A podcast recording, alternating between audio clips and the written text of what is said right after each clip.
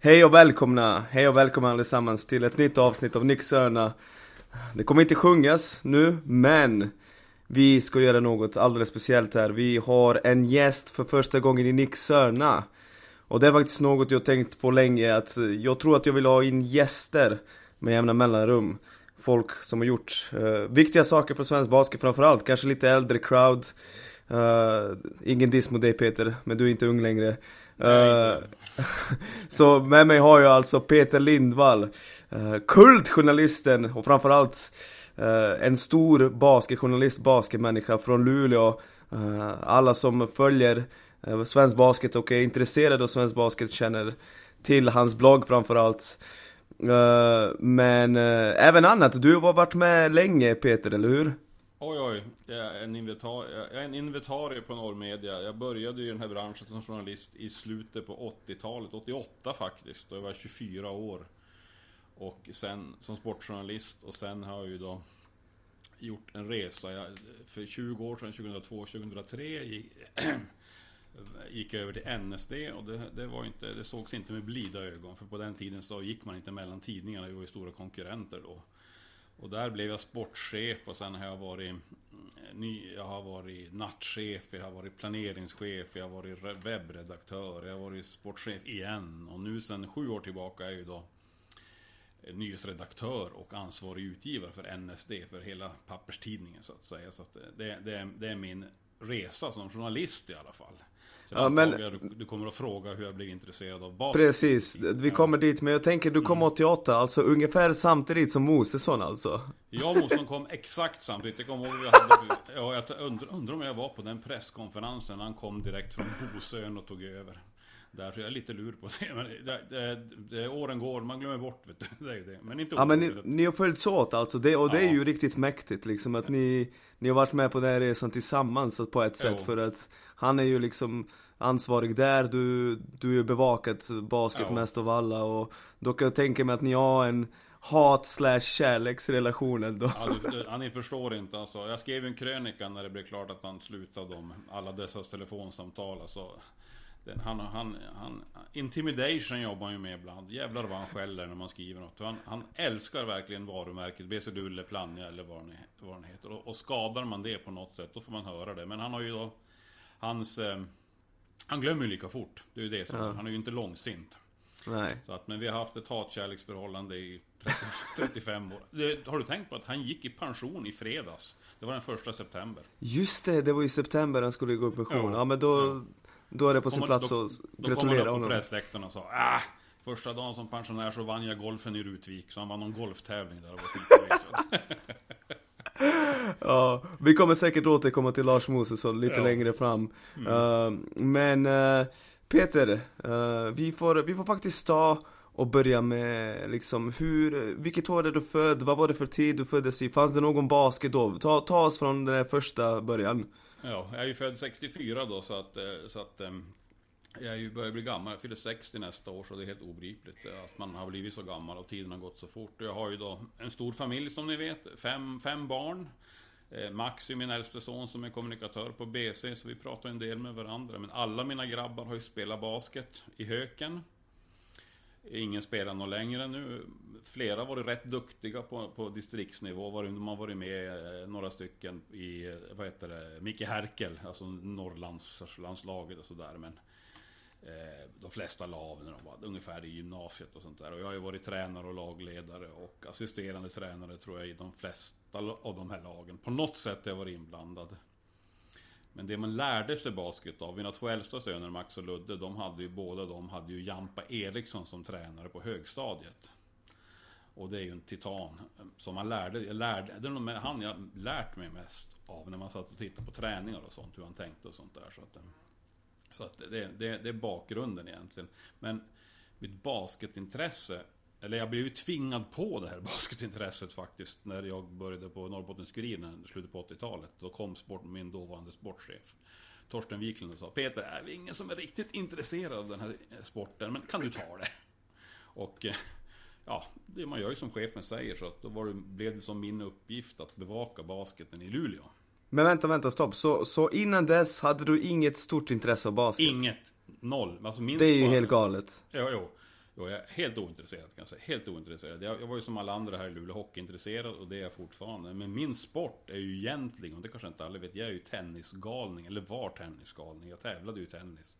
Ja, jag, jag ser att du tweetar ibland av Ja, eh, Roland Garros liksom. Ja, jag älskar ju eh, på den tiden när sve- svensk tennis var något att ha. Så då, jag är uppvuxen med Björn Borg. Jag kan alla setssiffror i Björn Borgs alla tennisfinaler. Eh, Wimbledon-finaler fortfarande.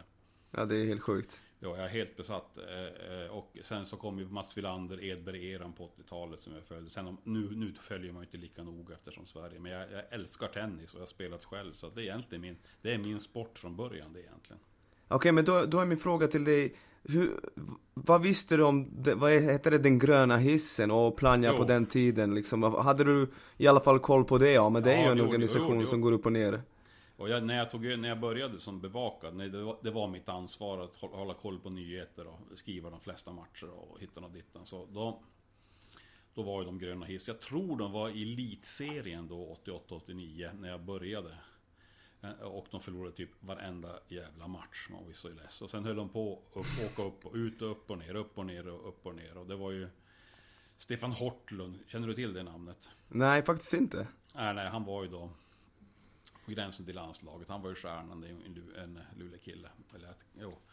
Och sen var det massa Kent Isaksson och Willie Cherry och de här spelade. Men de var, de var ju ganska risiga. De åkte upp och ner, upp och ner. För bra för ettan, för dålig för elitserien. Upp och ner, upp och ner. Tills då, som vi alla vet det här, när, när den här nya basketligan bildades 92. Mm. De kallade ju det för Superligan.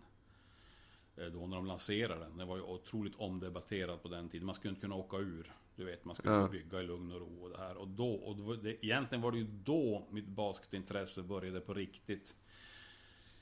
När eh, dåvarande Plannja från en sommar, sommar 90, när, när de avslutade, de var i division 1 vet du, under eh, våren, eh, 91, säsongen 91-92 och blev invalda i den här högsta superligan och vann ju division 1 antagligen.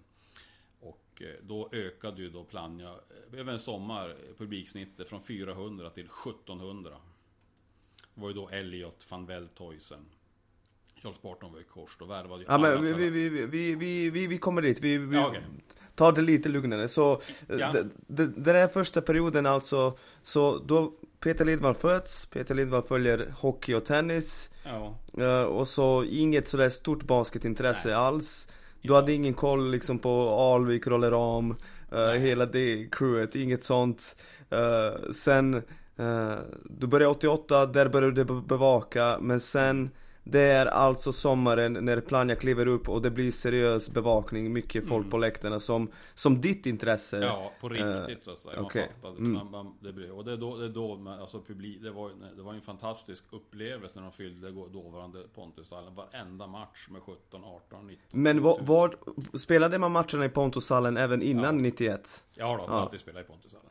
Okej. Och det där första året som då publiksnittet ökar och så vidare. Var Pat Ryan med i det laget? Nej, han hade ju lagt ner det Nej, innan han, va? han, jag, tror, jag tror han eh, faktiskt så eh, var det nog, han kom nog till Luleå just 88 när jag började bevaka. Okej. Mm. Jo. Han kom från EOS tror jag, sånt där. Eller, han var ju typ 35 eller något sånt där. Va, vad, minns du, va, vad minns du om Pat Ryan som basketspelare? Att han, att han inte bjussade på mycket i intervjuerna.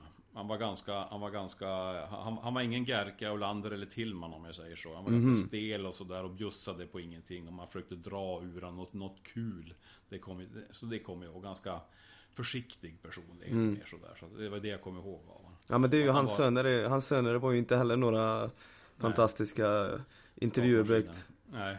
Nej men de är ju, alltså Ryan-familjen är en otrolig familj, alltså det är Ja. inget diss Alla Nej. som känner mig vet ju att jag är otroligt tight med alla Ryans, så shoutout Ryan-familjen Ja, Men- och- Ryan var ju, kan jag bara säga i sammanhanget. ju- Det är ju min, en av mina favoritspelare all time i Plannja kan jag säga dig. mm. Vilken, vilken helt fantastisk talang. Du vet, han, han är ju född 90 så han spelade ju samtidigt som äldste son Max. Så jag såg ju han från det han var 10-11 år. Vet du. Ja, Och man såg efter en minut. Ja.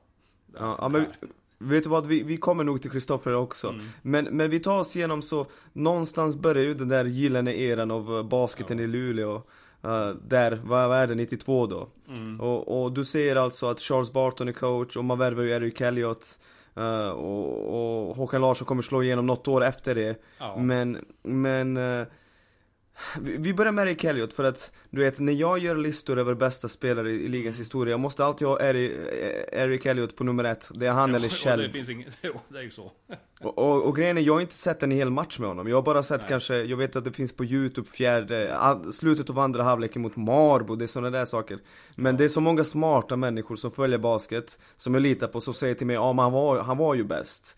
Som, eh, man, man måste ju bara utgå ifrån det Vad var det som gjorde honom så speciell, Eric Elliot? Otrolig, ot, otrolig personlighet alltså. alltså han, var, han, han, han var ju en, han var ju en eh, hans, eh, människa som eh, en aura om sig, en ledartyp alltså.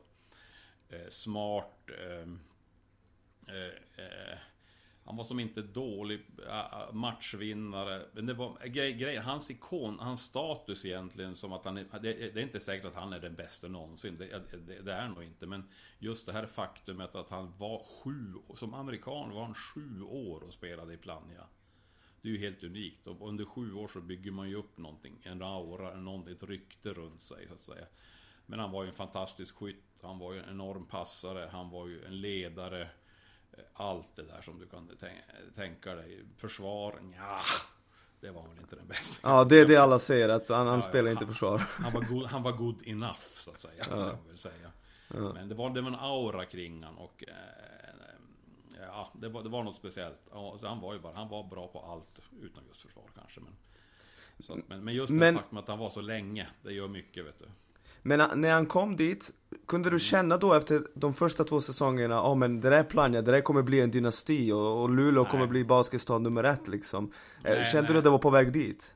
Nej, det kände man väl inte. Man förstod att de skulle kunna bli riktigt bra, men att, men att eh, Charles Barton eh, coachade under många år. Man kände ju det sista säsongen att det behövdes något nytt för att de skulle ta det steget, alltså efter Charles Barton. Han hade gjort ett fantastiskt jobb med att bygga upp det här. Han värvade Jonas Autsio, Pelle Lundström, Lasse Johansson, alla möjliga. Så han fick ju dit så otroligt mycket talang. Som de använde sen, eh, så de kunde utgå ifrån. Men att man trodde jag trodde nog aldrig det skulle bli sådär som det var under en 10-12 års period. Det trodde man inte. Trodde man inte. Och, och när, när skulle du vilja säga att Plannja tar det där extra sista steget? När börjar man ta det? Är det 94, 95, 96? Ja, det, är, det är egentligen när de värvar Brad Dean. Okej, och vilket år är det? 96, sommar 96. 96, Där var ju okej. Han vann då. Han går ju, han går in och han... Han eh, tillförde ju enorm erfarenhet. Han styrde upp det lite mer. Rollerna blev lite tydligare.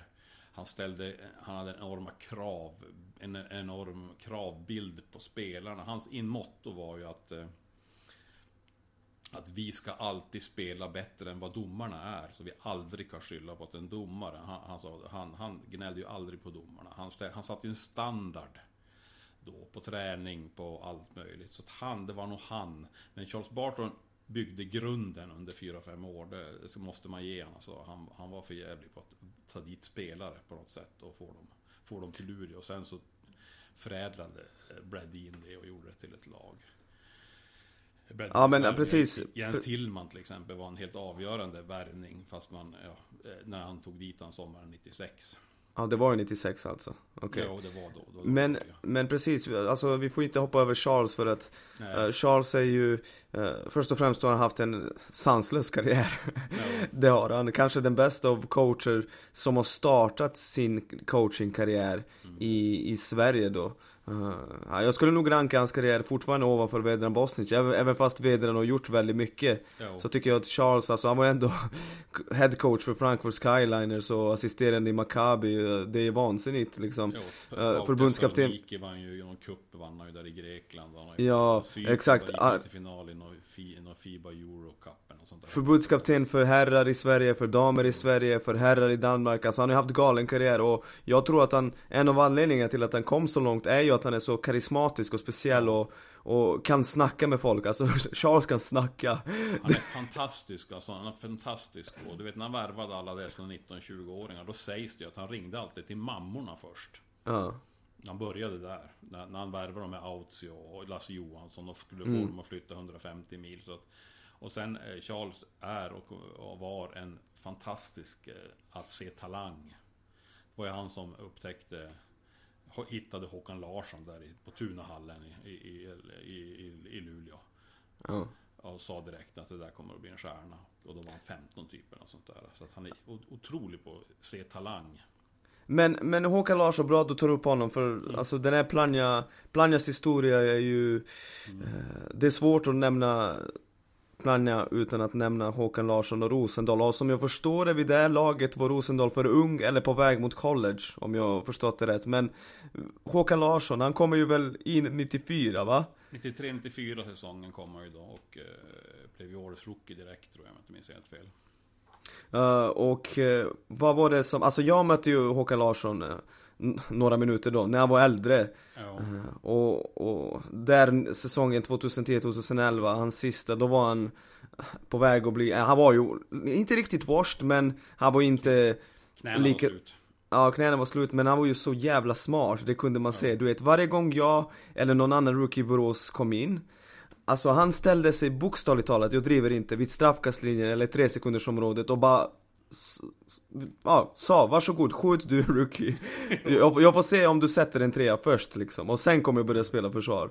Oh. uh, Så han var ju väldigt smart och klok. Men vad var det som gjorde att Vad var det som gjorde Håkan Larsson speciell? Och vad var det han bidrog till detta planja som gjorde att det blev ett sånt lyft? Eh, ja, som spelare så vet jag att en smart passningsspelare han, han, han, växte ju som försvarsspelare enormt. När, när, han var som bäst så var han ju alltså en av de bästa bollförsvararna som jag någonsin har sett faktiskt. Han var ju vindsnabb.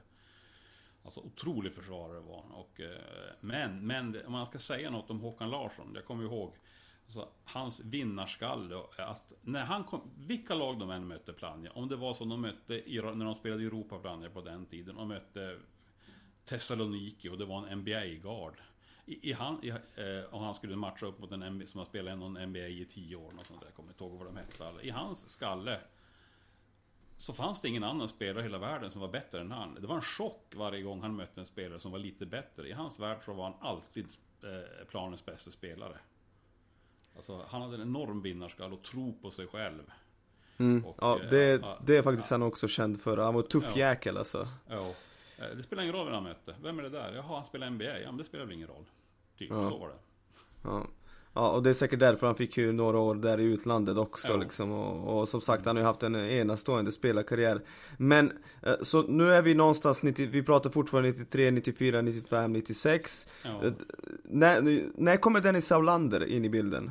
Han kom ju, han kom ju säsongen, nu ska vi se här Eh, Gerke kom ju 93, det var 93-94 och värvade, gjorde ju eh, Plannja en jättevärvarbomb när de tog... Eh, tog Va? Gerke. Kom han till Plannja efter det EMet han hade? Jo, det var ju en, det var, det var en sjuk grej alltså. Man fick bara ett pressmeddelande i faxen på den tiden. Ja, vi har värvat Torbjörn Gerke. Man bara, 100 landskamper, alltså allting. De tog ju dit, han kom dit. Tjong bara. Man bara fattar ingenting.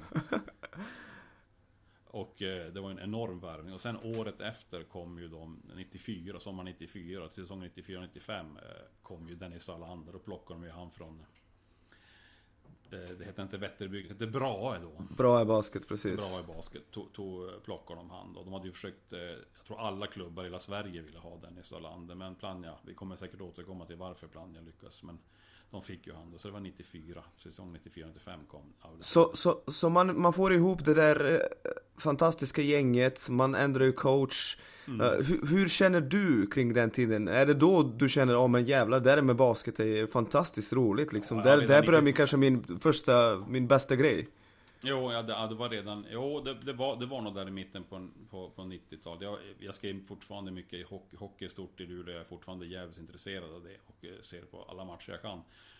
Men det var där nå, någonstans när man fattade Jag började fatta sporten, jag började, man började prata med tränare. Jag är ju inte alls, jag, jag är ju ingen jag kan ju inte X and O's på samma sätt som du eller tränare eller någonting. Jag, jag, bara, jag har ju tränat ungdomslag och lekt ungefär. Men man börjar fatta sporten, vad det gick ut på. Svårigheterna med sporten, hur mycket hur mycket spelare måste kunna ha i skallen. Menar en sån som Håkan Larsson, många spel tror han kunde utan till i skallen bara. Att det, kräver, det kräver någonting. Det är en, enorm, en mental sport lika mycket som det är en fysisk sport. Jag började fatta, man fattade svårigheterna. Så det var då jag började som, lära mig lite grann av sporten i alla fall. Sen kunde jag inte alls speciellt mycket. Men jag började lära mig sporten och förstod fascinationen för den så att säga. Och det var jätteintressant. Och, och sen, kom, sen kommer alltså första guldet 97, eller hur? Mm. Och kan du berätta, kan du berätta liksom, vad, vad gjorde det för basketen i, i Luleå och hur var liksom känslorna kring det? Alltså det var ju, det var ju, det var ju no Luleå Hockey hade ju vunnit då sitt första och enda SM-guld året före, 96. Och sen kom då Plannja med Brad Dean och vann det där guldet och det var ju jag var ju där nere i Borås, jag var ju, jag var ju på guldmatchen så att säga. Så det var ju enorm, enormt stort. Vet du, de kom ju, när de flög hem så blev de eskorterade av alltså Viggenplan in till flygplatsen i Luleå. Det var tusentals människor på Kallax flygplats som stod och väntade där. Det var hur stort som helst. Hur stort som helst.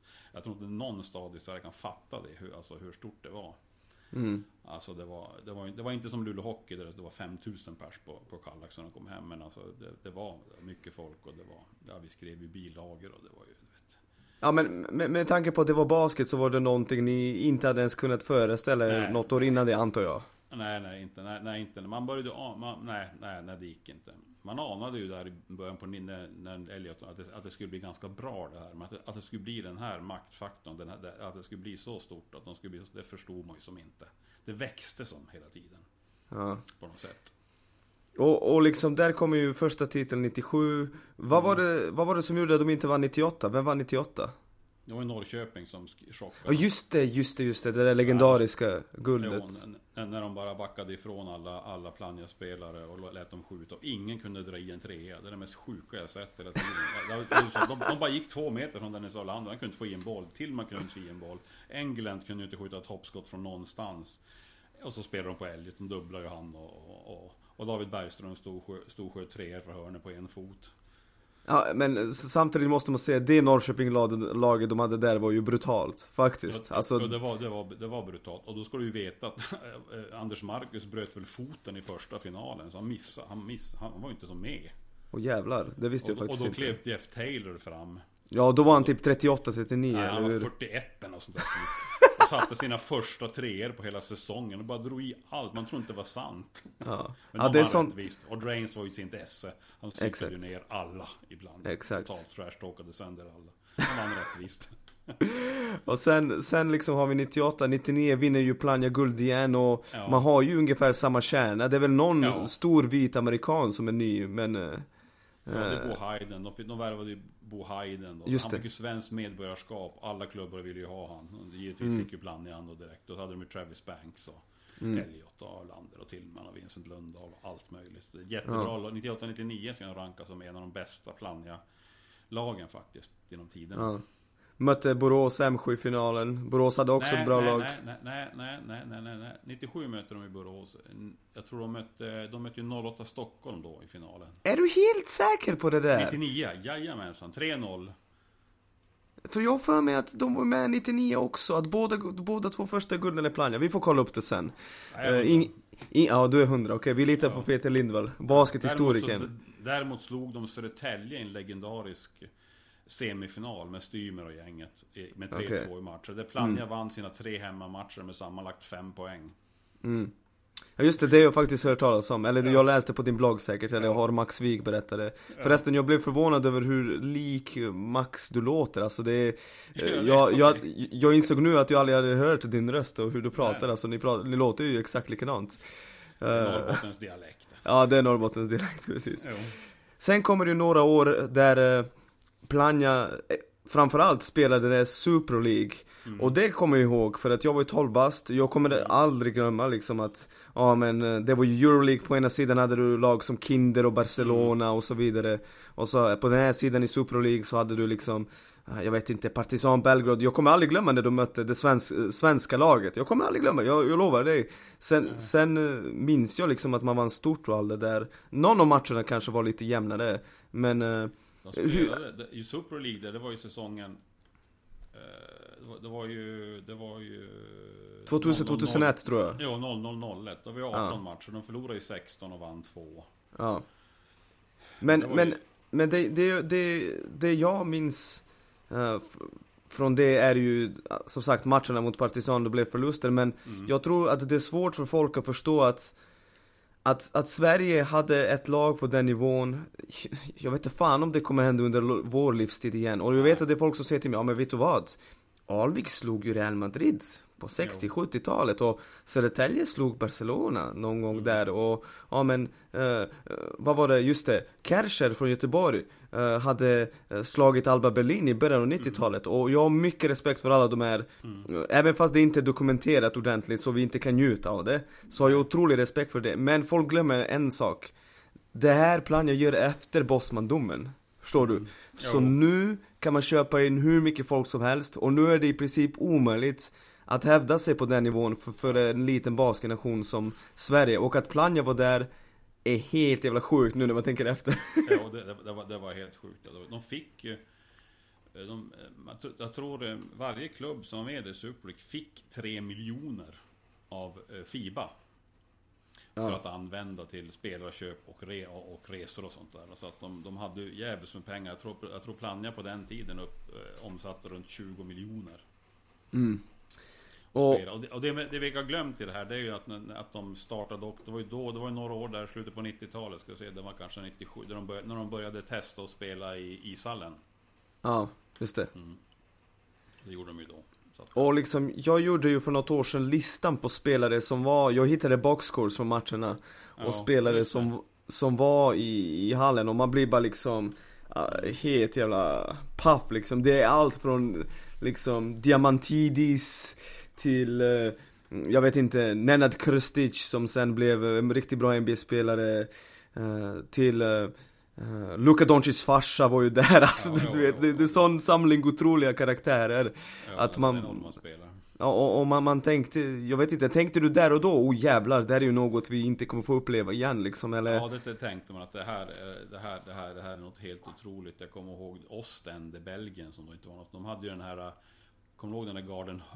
eh? J.R. Holden. Ho- Holden, som blev, Ja. han, han var ju här och spelarna. Han var ju otrolig basketspelare, alltså jag, jag driver inte otrolig Ja, Ja. Han var ju här och lirade och det, var helt otroligt. Jag, tror jag var ju nere och såg när de spelade mot Bayer Leverkusen var ju med. Just det, de var med i den gruppen, just de det var ett gäng tyska eh, landslagsspelare hade de ju. Men det roliga med det, de förlorade visserligen 16 av eh, 18 matcher. De vann, de vann mot Ostend och sen var de, vann de mot Novemesto eller något sånt där.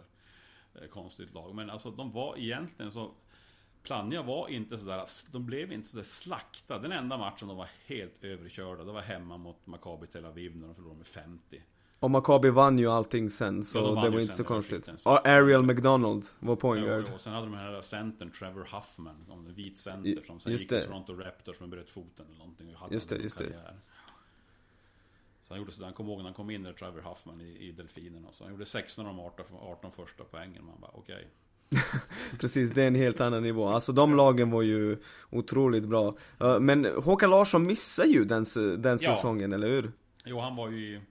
Han måste ju ha varit i Frankrike då va? Och- Frankrike var han där och sen gick han till Tyskland, Brandhagen hette de, eller de heter väl Phoenix Hagen nu. Där var ju Brad Dean tränare, så andra proffsåret var han i Tyskland, första i Frankrike, där i Dijon med Jonas Larsson. Var Rosendal med i det laget?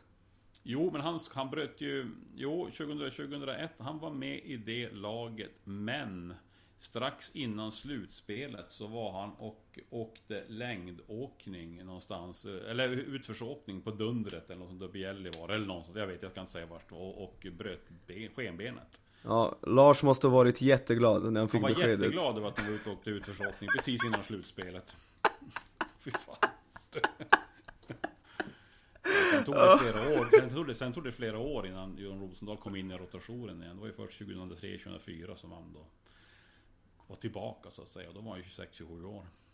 Uh, Okej, men nu, nu får jag avbryta liksom det där Ja. Mm. planja, planja-resan Ja. Vad händer vid det där laget med basketen i Luleå? För just nu är basket, eh, alltså Luleå Sveriges främsta basketstad och ingen är ens nära, även fast Norrköping jobbar på bra Ja, så, så tycker jag liksom, så tycker jag att Luleå med 17 klubbar och enormt intresse Mm. Och fullsatta hallar, eh, delvis fullsatta då. Eh, Var någonstans, vilket år känner du, okej, Luleå börjar gå från att bli en stad där Plannja finns och, och basketen växer till att, ja men okej, vänta, där är ju Sveriges främsta basketstad. Mm. Alltså, eh, fråga, alltså när, när, ställ, i frågan, jag hängde inte med riktigt i frågan där. Alltså när tycker jag att de börjar, de gå, när de börjar gå neråt lite grann? Eller, eller nej, nej, nej, tvärtom. När, när känner du att uh, Luleå börjar uh, kliva fram som Sveriges främsta ja. basketstad. Vilket år, vilken period? Det behöver ja, inte det vara... Det, det, är runt, det, är, det är där runt 2000 när, det är, när i alla fall Plannja är som störst. Luleå Basket är ju inte då... Ja, vi kommer ju komma dit. Vi kommer ja, komma dit. Men det är, runt 20, det är runt 2000 där, där det var som 98, 99, 00, 01. Där är nog Plannja som absolut störst. De har överlägt. Jag tror de hade, de hade säkert en budget i, i Sverige som alla lag hade tillsammans. De tog precis, de, de värvade alltså, jag kommer ihåg en gång, var det 0001 eller något sånt där. Då, då Bo Hayden, kommer du ihåg han som jag berättade? Ja, ja, givetvis. Han hade, ju, han hade ju varit då 99 och vann guld och sen försvann han iväg till Belgien och sånt där. Och sen blev han sparkad. Och han var ute på marknaden då så att säga. Och Plannja hade ju då, om det var var det 01, 02 något sånt där kanske när David Wischer de, de behövde inga nya spelare. Men Mosson gick bara in. Han värvade Bo Hayden bara för att ingen annan skulle kunna värva honom. Ja. De behövde han inte. Nej. Nej. Nej. Så då hade de, de hade enorma resurser. Och enormt stöttning av eh, eh, näringsliv och sånt. Så de hade så otroligt mycket resurser. Hur, när, andra. när, när får Luleå 17 klubbar? När händer det liksom? För från, från det här perspektivet känns det ju sanslöst att en svensk stad har så många ja. klubbar. ja, det är ju JP Kostet och Jamp och de här som bygger upp det här Luleå Basketcentrum. Det är JP Kostet tror jag. Jag är inte så superbra på den historien. Men det är okay. ju, det är, mm. det är, det är, det är en lång historia egentligen. Med det. Precis, det händer inte över en natt. Det händer inte över en natt så att säga. Så att, eh, men, men som Plannja som klubb är störst där runt 2000, några år före, några år efter ska jag säga. Uh, Okej, okay, så då har man spelat Super League. Jag vet att man nu har man några år där man inte lyckas försvara guldet. Man vinner ett år, sen är det något annat lag som vinner och sen vinner man ett år och så är det en paus. Oh. Tills, man, tills man vinner två raka där på slutet mm. har jag för mig. 06, 07 där. Oh. Mm. Vad va är det som gör att Plannja kan fortsätta bygga vidare på den vinnande eh, traditionen, alltså, bort, bortsett från pengar? Nej men det är, det är ju så enkelt att, att, att, att, tänk, att, att, att, att planja under i princip en 10-årsperiod 10-12 årsperiod kan ha en stomme med Håkan Larsson, John Rosendal och Jim Enbom. Alltså ha tre sådana pass bra spelare som stannar i klubben så länge. De, de hade ju... Det var ju bara att placera ut två amerikaner runt om. Så hade man ett bra lag. De hade en sån enorm, enorm svensk stomme som, eh, med, med superkvalitet. Det var ju det som var grunden till allting. Det var ju, eh, så att eh, det ska jag nog säga är den stora, stora grejen. Behålla, fick behålla de här spelarna under så otroligt lång tid. Sen fick de ju Fred Rains några år senare som stannade i fyra år typ och sånt där. Så det, eller tre, fyra år. Så att, men de hade en fantastisk stomme, en bas att stå på inför varje säsong. Som gjorde att de alltid kunde hålla klassen.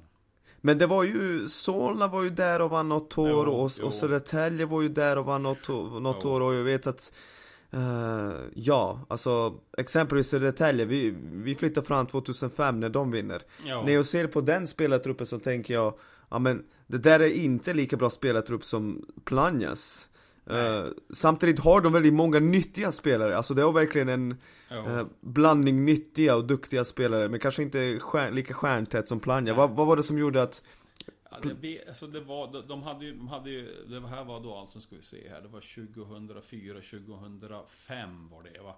Precis. De hade, jo det var det, Södertälje vann den här. De vann och slog ut Plannja i semin och sen vann de väl mot Sundsvall i finalen. Ja, alltså det, orsaken till den, att de inte vann det, de hade ju ett jättebra lag. De hade otroliga problem med importspelarna. Eric Taylor kommer du ihåg, värvade de ju.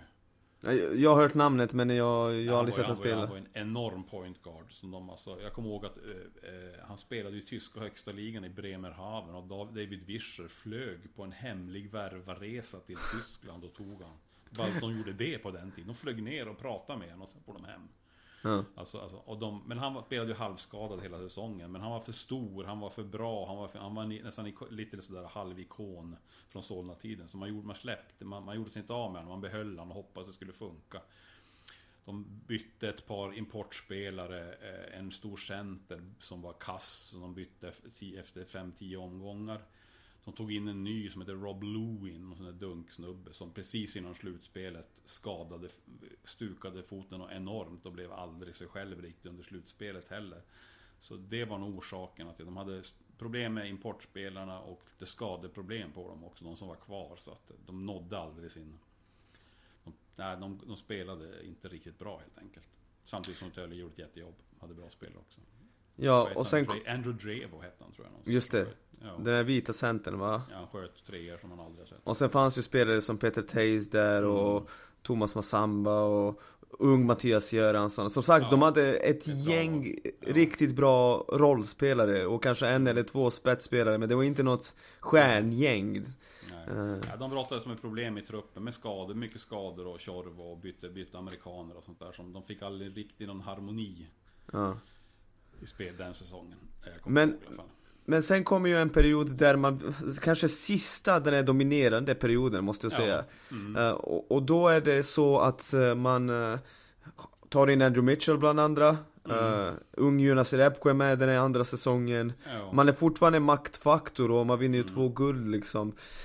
Vi hoppar över perioden de vinner. Jag tänker fråga dig det här. Trodde du efter det året, ja, men efter det här kommer eh, Plannja vinna ett guld på 16 år? Aldrig. Det var helt, det var, det var, det var helt otänkbart om något sånt skulle in. Det skulle inte. Det är helt sjukt egentligen man tänker tillbaka. Hur, hur, hur pass, nu blir motståndaren arg på mig när jag säger det. Men så, så lite framgångar de ändå har haft. Eller få guld eller f- få finalspel sen 2007 egentligen. De hade, om du kommer ihåg så hade de ett par bra säsonger där runt 2010, 2009, 28, nej vad säger jag, 9, Så här är det. 10, 11. 9-10 med Brandon McKnight kommer de till final, men Norrköping är bara bättre. Sen Ja. tycker jag att folk glömmer där med 10-11. eh, Ja, lag. tog det till sista avgörande match, hade det på hemmaplan och torskade mot Norrköping i semin. Ja, helt sjukt. De låg ju under med 2-1, vann fjärde borta mot Norrköping och hade, hade, hade Exakt. ett femte avgörande hem. Ett riktigt bra lag hade de då, även om eh, Håkan Larsson och Jan Rosendal Dahl var, var ju på väg ner. De var inte, pika inte så att säga i sin karriär, men ändå. Och de chokade ganska friskt. De, det var något sånt där 20-0 i tredje perioden och sånt där skit som är gjort. Men, men eh, det var ett riktigt bra lag det. Och de hade, hade de, eh, ja, de, jag, vet, jag kan säga att de hade vunnit men det var ett bra Men- lag, det var, det var en bra säsong det också. Ja, men det- det var-. Det var ju några år där, där de uh, 9-10 riktigt bra lag, 10-11 riktigt bra lag. Till och med 11-12 är ju riktigt bra lag. Sen kommer det också avgörande match mot Södertälje. Ja. En spelare som har tänkt att bära laget var ju ute lite för, för, för Ja. länge. Eh, den storyn känner, Ja, ja, den storyn känner många inom basket-Sverige. ja. Så man är ju nära där, Mm. man dansar ju vid den här guldlinjen någonstans. Och sen efter det känns det som att tåget går på ett sätt. Va, va, Ja, ja. varför gör det det? Jag, jag tror att, jag, jag tror att, eh, eh, vad säger jag, 11-12 och 12-13, de två säsongerna spelar de, jag kommer ihåg, i Arkushallen. De höll på att bygga om Luleå Energi. Det var ju bara en säsong, det var ju bara 12-13. Bara 12-13. 12-13 var det, 12 Jo, du har rätt. Du har rätt. 12-13. 12-13 var det. Så att, och jag tror, jag, jag tror det var ganska dyra lag. Och de höll också på att mecka mycket med spelare som sparkade, stod in nya. Jag tror, jag tror att... Att, eh, att det tog rätt hårt på ekonomin de, de där säsongerna. Mm. Och eh, det var mycket spelare in, mycket spelare ut. Eh, och sådana saker som jag tror att de fick. Jag tror de fick göra en ny start där 2013-14 i Julamo var coach. Att de, de hade inte lika mycket pengar att jobba med helt enkelt. Eh, Så nu, nu ska vi faktiskt ta lite och stoppa planja-grejen. Nu Ja. fokuserar vi på Luleå Baskets. För Ja, så här är det, ungefär vid den här tiden så börjar de gå Ja, göra lite av samma resa som Plannja Mm. gjorde 95, 96, 97 De går från att vara eviga förlorare till att helt plötsligt aldrig förlora Och jag vet att både du och jag, av det jag läst när Mm. du skriver Både du och jag tror stenhårt på vinnarkultur. Sen finns det, jag vet att många basket i Sverige säger Ja men det där är ju bara skitsnack att det sitter i väggen och allt det där. Och vet du vad? Jag respekterar det. För det du jag hävdar, det går inte att kvantifiera. Nej, vi kan inte bevisa, bevisa, det. det går inte att Eh, bevisa det går inte det. att bevisa det. Men av det jag sett i svensk basket så kan jag nästan, alltså i min värld så är det bara 100% sanning. Den, svår, den, det svåraste att vinna första guldet Ja. och det finns en anledning att på här sidan det är bokstavligt talat fem klubbar som har alla SM-guld. Ja. Vi pratar 97% av alla SM-guld är det fem klubbar som har. Vad, vad är det som gör, som gör att Luleå kan vinna den här första titeln och gå från att bara gång på gång choka till att bli liksom en maktfaktor utan dess like på de sidan? Framför, för- det, det, det de har haft, det Luleå Basket har haft, alltså det, det, i, på dam, damligaklubb mått mätt så har de ju en otroligt bra organisation. Och så, jag återkommer alltid till spelarbudget. Alltså det är bara så att har man mest pengar så har man mest tur. Också för man får de bästa spelarna. Alltså Luleå Basket Alltså de, eh, eh, jag kan inte säga att det här är tvärsäkert, men allt jag hör är ju att Luleå Basket betalar mer till sina nyckelspelare än BC Luleå gör. Det har jag också hört talas om. Jo, jo, och jag är ganska säker på att det stämmer. Du, du fattar, idag, alltså, äm, alltså det, är- det är helt otroligt. Och sen har de haft, det, det, det Luleå Basket också har haft, det är ju, de har ju ett RIG här i Luleå. Och, och, och riget på damsidan, där har de ju verkligen fått in de absolut bästa spelarna, alltid. Och de har gått till Luleå Basket och kunnat hjälpa dem. De har haft två fantastiska gyllene generationer. De hade ju 87-88 generationen där du vet. Som Yes med yes. Frida Gran, Frida Aili, Eva Hägg Mynti ska vi inte glömma som också var med i det här eh, landslaget som gick till VM-final i U19-landslaget. Om du kommer ihåg henne. Hon Ja, hon spelar sen i Visby, jag kommer ihåg henne. Jo, jo. Eh, sen fick de då och sen fick de den här 93-generationen med Ellen Nyström, Alice Nyström, Josefin Westerberg och sen finns det massa spelare däremellan. De har haft två otroligt bra årgångar som de har kunnat bygga på. Som ett fundament som har kunnat, ja, var som basen för allting. Och det är mycket tack vare Riget till exempel som eh, de har fått in dem. Det är ju lite lättare, nu kanske någon tycker jag är knäpp, men det är ju lite lättare för en damspelare att ta det där steget in i SBL. Än en herrspelare, tycker jag i alla fall. De blir snabbare färdiga så att säga och kan börja spela på en hög nivå. Du såg Matilda Ek första säsongen. Eh, fri, vad hette hon? Ja, jag kommer inte ihåg vad alla- Men det är flera sådana här som direkt från RIG kan gå in och börja spela spelbasket. De var en viktig spelare. Det funkar Men- inte riktigt så i herrbasket. Ja men du, du förklarar fortfarande inte varför man, jag har med en teori kring varför det lossnade 2013-14 var det va?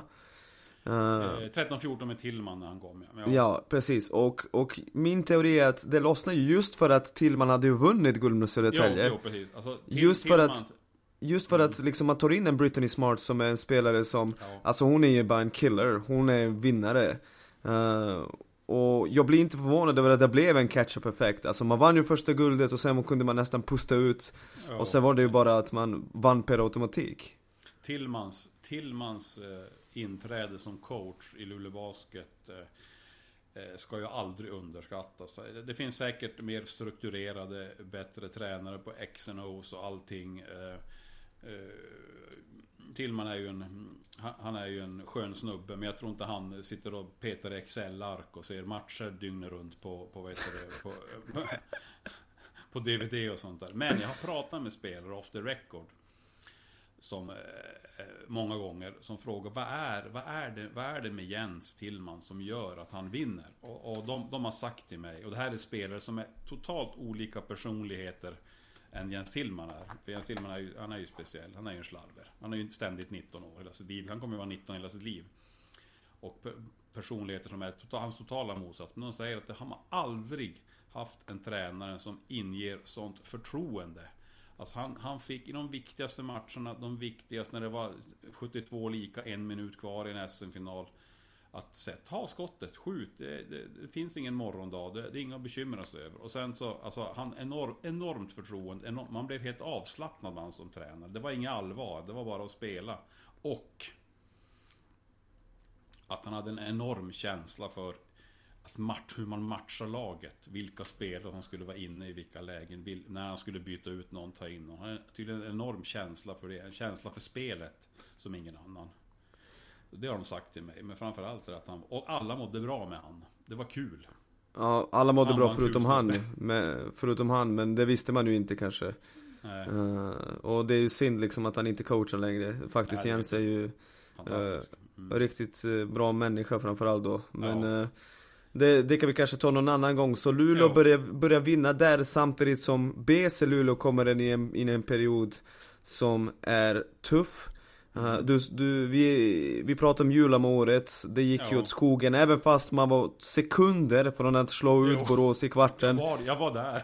Borås, Borås, tro mig jag var också där, jag satt ju på bänken Du, lyssna Så här är det, för alla som lyssnar Så Borås vinner ju första 22 matcher, slår Sveriges rekord i antal vunna matcher i rad Ja. LF Basket som det hette på den tiden, tror jag, jag tror att de hette fortfarande LF Basket eh, Går igenom en mardrömsperiod, alltså Jag tror de hade sån här record 11-23 eller något sånt där. Ja, Så det var hemskt, det var det värsta som man någonsin har sett alltså. Det var ju spelare som Malcolm Grant kom in och skickade Sam, det var ju liksom Man tar in Tim Whitford och Oli Lunga i slutet av säsongen för Ja. man, är, man vet inte vad man ska göra Eh, Man har ju liksom Krille Ryan som fortfarande är ganska ung, Adam Rönnqvist Eh, Svårt att hitta sig själva där i, i den situationen och sen i kvarten 2-2 sista matchen i Boråshallen, Borås leder med 20, Planja, förlåt LF Basket vänder och leder med typ en minut kvar och sen sätter Ja. JJ Miller en sjukt tung trea Ja. Och jag kommer aldrig glömma Jonas Larsson och Pat Ryan efter matchen Det var inte glädjekram Nej. Det var det största lättnad, lä- lättnadens kram jag sett i mitt liv alltså Ja, den var sjukt den serien, för att Borås typ vann första matchen med 30 hemma. Yes Och så åker de, och man har liksom gett upp. Man, man, man, struntar nästan man går ju dit bara och bevakar och ska se på förödelsen ungefär. Och de vinner då andra typ med en. När, mm, en poäng när han, vad vad heter han nu? nu, nu jag, är, jag är gammal, dålig på namn. Erik Gar- Han som satt i trean, vad heter han? Eh, eh, eh, Borås, Borås eh, Garden där. Du- Rupa du- Ahonen eller JJ Miller? Ja, J. Miller hade ett öppet skott från typ straffkastlinjen till Just det! Just det! Du kommer ihåg det, är helt galet! Helt sjukt. 1-1, man fattar ingenting. Hur fan gick det här till? Och sen blir det tredje matchen, Borås vinner med typ 30 igen. Exakt så var det Ja, någonting. Och så tillbaka till Luleå. Och Luleå vinner igen med typ 2 eller något sånt där. Man fattar ingenting. Och sen var det som. Man anade nästan att den där femte matchen skulle bli rörig för Borås. För det Men- var som allt att förlora. Men, men för att förklara för lyssnarna hur stökigt Luleå var, jag kommer ihåg Man skickade ju hem Danilo Cibalic efter första Jo, jo, kvartsfinalsmatchen han åkte bara hem. Ja, han, han blev ju hemskickad. varje match. Ja, alltså Jolamo fick nog tror jag. Han bara, vet du vad, nu skiter vi där. Han bara skickade sen mitt under kvartsfinal, ja det var ju stökigt. Men, Ja. men då avrundar man den eran och så tar man in Peter Ökvist då som Mm. kommer vara där i nio år. Eh, vi, vi gör så här, vi struntar i det där första året när de torskar mot Sundsvall i kvarten. Eh, Sundsvall var ju jävligt bra liksom och jag kommer ihåg. Sigurd där som kunde inte missa och Charles Barton var ju skitbra, Linus Bering som bra som vanligt Sen året efter, man tar in Tony Prostran och grabbarna Burrows och vad fan det var. torskar i semi mot Norrköping Mm. Ja, Men sen vinner man guld och Mm. hur var det? Hur var den känslan? Ja men det hade gått tio år och så är man mästare igen Ja, det, det, det var... Det, ja, hur var det där? Alltså, Ökvist gjorde ett par nyckelvärvningar till den säsongen som man inte förstod då. De plockade in Brandon Rosell. Han hade ju snittat 26 i danska ligan. Man visste ju inte vem det var. Han tog in Up, Quinton Upshur, kommer du ihåg? Givetvis Som, som när man såg, jag såg första träningen med Quinton Upshur och sa han kommer inte att göra en andra träning ens i det här laget. Så fruktansvärt jävla dålig var han. Han kunde inte hålla in boll. Han kunde inte studsa den. Ja. Jag tänkte, vad, vad, är, vad är det här? Och, och träna några träningsmatcher. Han såg, det såg så hemskt ut. Jag skrev det, jag tror jag bloggade om det. Vad är det här? Vad, de, vad, vad är det de har hittat? Eh, och sen så tog de in Tom Lidén, jättevärvning. Men du glömmer ju det viktigaste människan, det viktigaste värvningen Vilken då? Ja, Jannik Anzalulu baby Ja just det, ja och han också. Så, så de fick typ, han fick dem ju två veckor före, före, före, före serien skulle starta. Han fick sparken från någonstans. Och det, de fick han typ för 20 000 i månaden och sånt där. Han var i Tyskland, han var började Ja, säsongen i Tyskland Ja, ja. ja han, var, han gjorde inget så. Han, säger vad man vill om han, men han passade rätt bra i Ökvists spel. Han, Jag håller med. spel- Ja, han passade jättebra i det Ökvist vill göra. Men Tom Lidén tycker jag, man ska, man, man, ska inte glömma hur viktig han var. Alltså, för han, han hade ju haft han, Ökvist hade ju haft han i Dragons där under många år. Och han kunde spelet, han kunde, han, han kunde alla regler. Smart spelare som tusan. Han kunde göra två poäng och var jättenyttig. Så att, men han var riktigt nu, bra det första året. Han var ja. där två år. Första året var han riktigt ja. bra, jag håller med. Ja. Jag håller med. Men han, uh, han, underskattad värvning ändå så här i efterhand. Så, så man vinner ju guldet där. Mm. Uh, och Sen har man möjlighet att vinna en annan, ett annat guld 2018 Och där kommer Ja, jag tycker det är största kollapsen ja. jag sett i svensk Kan du förklara Peter, vad hände 2018? Ja, alltså de, de, de leder ju med 3-2 i matcher då mot Norrköping Som typ av halva laget skadat känns det som också Exakt ja, Och åker ner till, åker ner till Norrköping med 3-2 i matcher och leder med 17 tror jag. I, I tips... Mitten, på, mitten exakt. på tredje, något sånt där. Exakt. Och gör tre, fyra fatala misstag. Enorma misstag gjorde de. Eh, så det var två, tre gånger de skulle kasta in, efter Norrköping har gjort poäng. Eh, när de skulle kasta in bollen från under korgen och gör turnover och eh, Norrköping drar i en tre. Den här garden som var i Norrköping då som var Som Schuck sen tog tillbaka till Jämtland, det var helt kass. Eugene Harris, men den finalen var bra. Ja, han drog i treor från, ja det fanns inte alltså.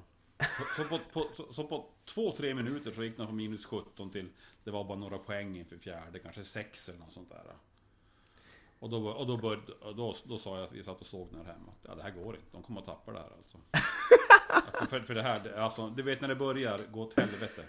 Det är så otroligt svårt att vända det moment. Men kommer du ihåg den finalen? Jag kommer ihåg, alltså den serien kommer jag ihåg som det var igår, jag kan allting, jag minns Tommy Lidéns... Sist, sist, sista spelet i den, när, när, när, eh, jag tror det är lika i ordinarie tid, visst vart det förlängning i den där? Ja, men Tom Lidén hade ju skottet för the win. Öppna tre, ingen var i närheten av, han kunde stå och sikta bara med 7-8 sekunder kvar och missade.